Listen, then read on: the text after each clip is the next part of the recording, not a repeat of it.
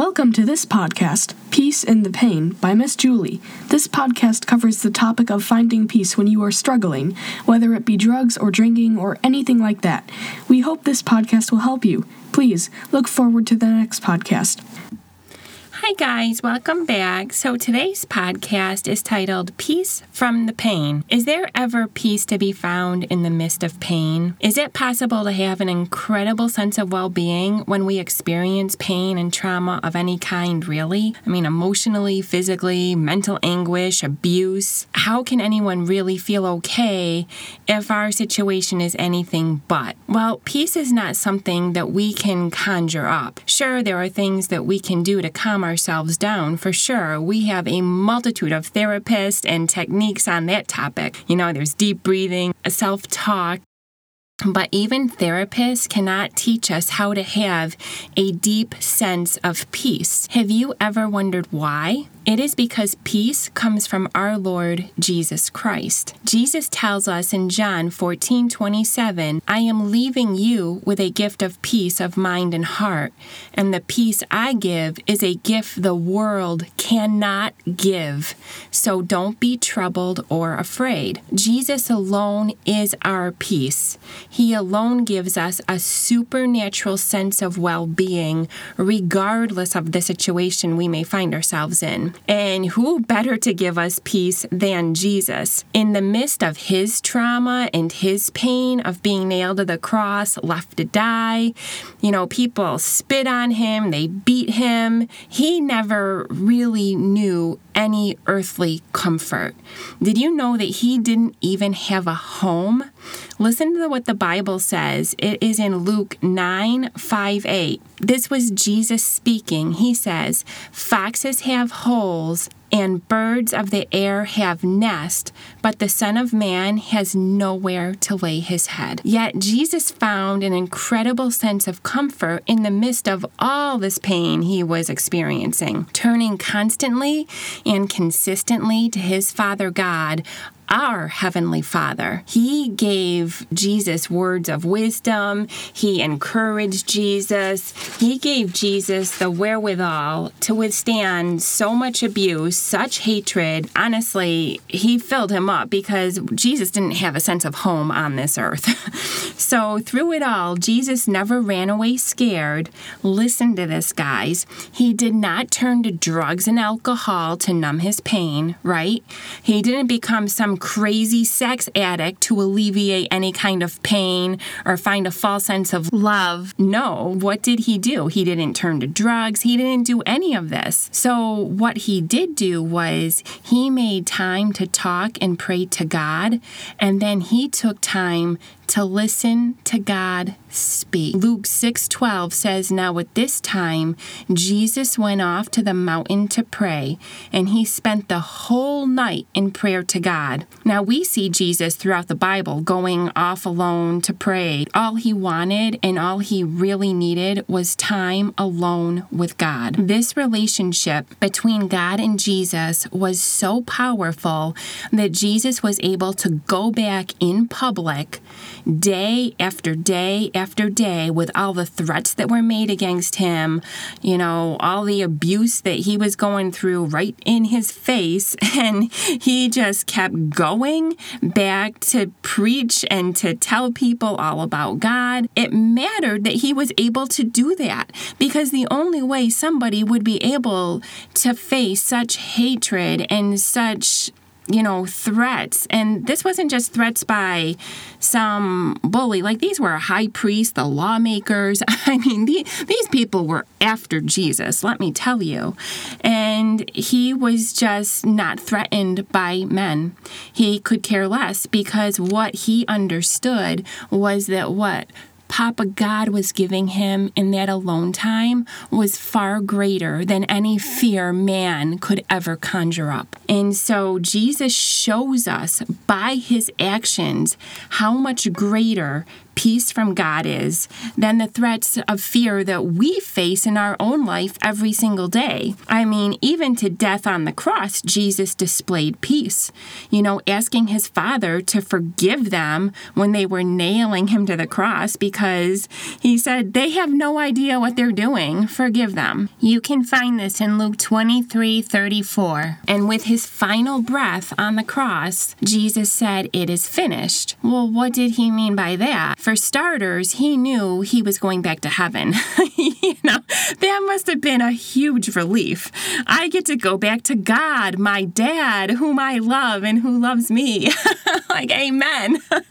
you know, it's so very hard for us to imagine such a strong bond of love and this relationship that they have. Peace that can carry us through anything. Jesus like had it all. And it all came from spending that time with God. And I know it can really seem unattainable to us because first of all, I get it, Miss Julie, you know, we're not Jesus. Yeah. I'm not Jesus either, believe me.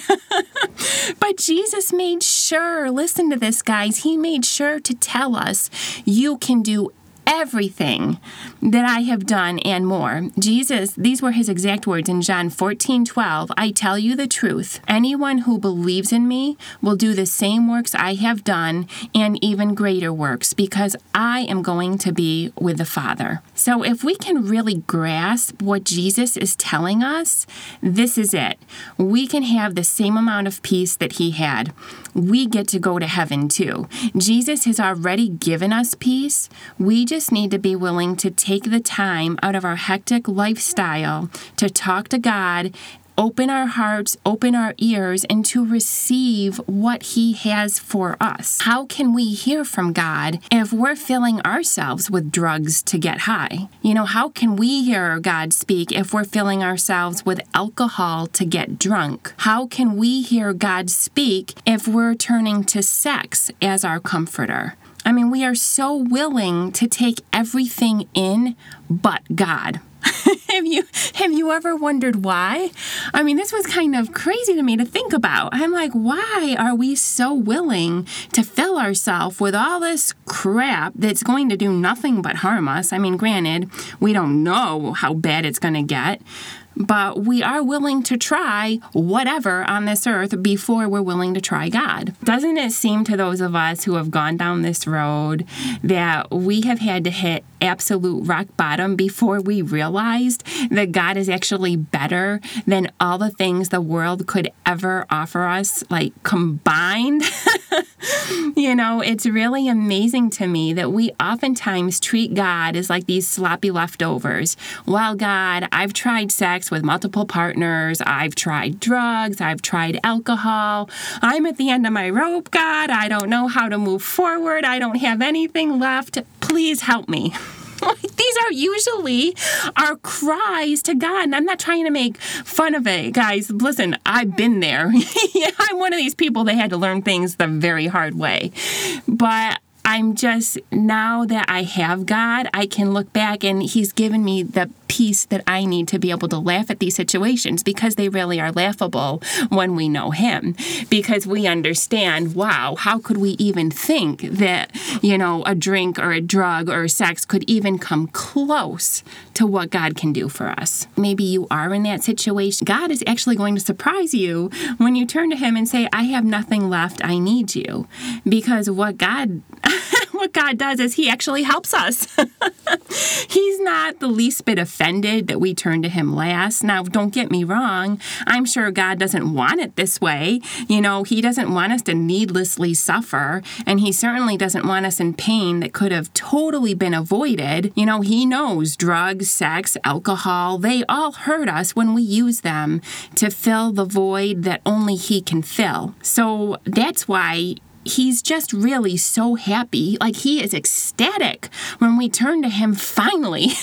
it's like, I'll take the sloppy leftovers. Please come to me.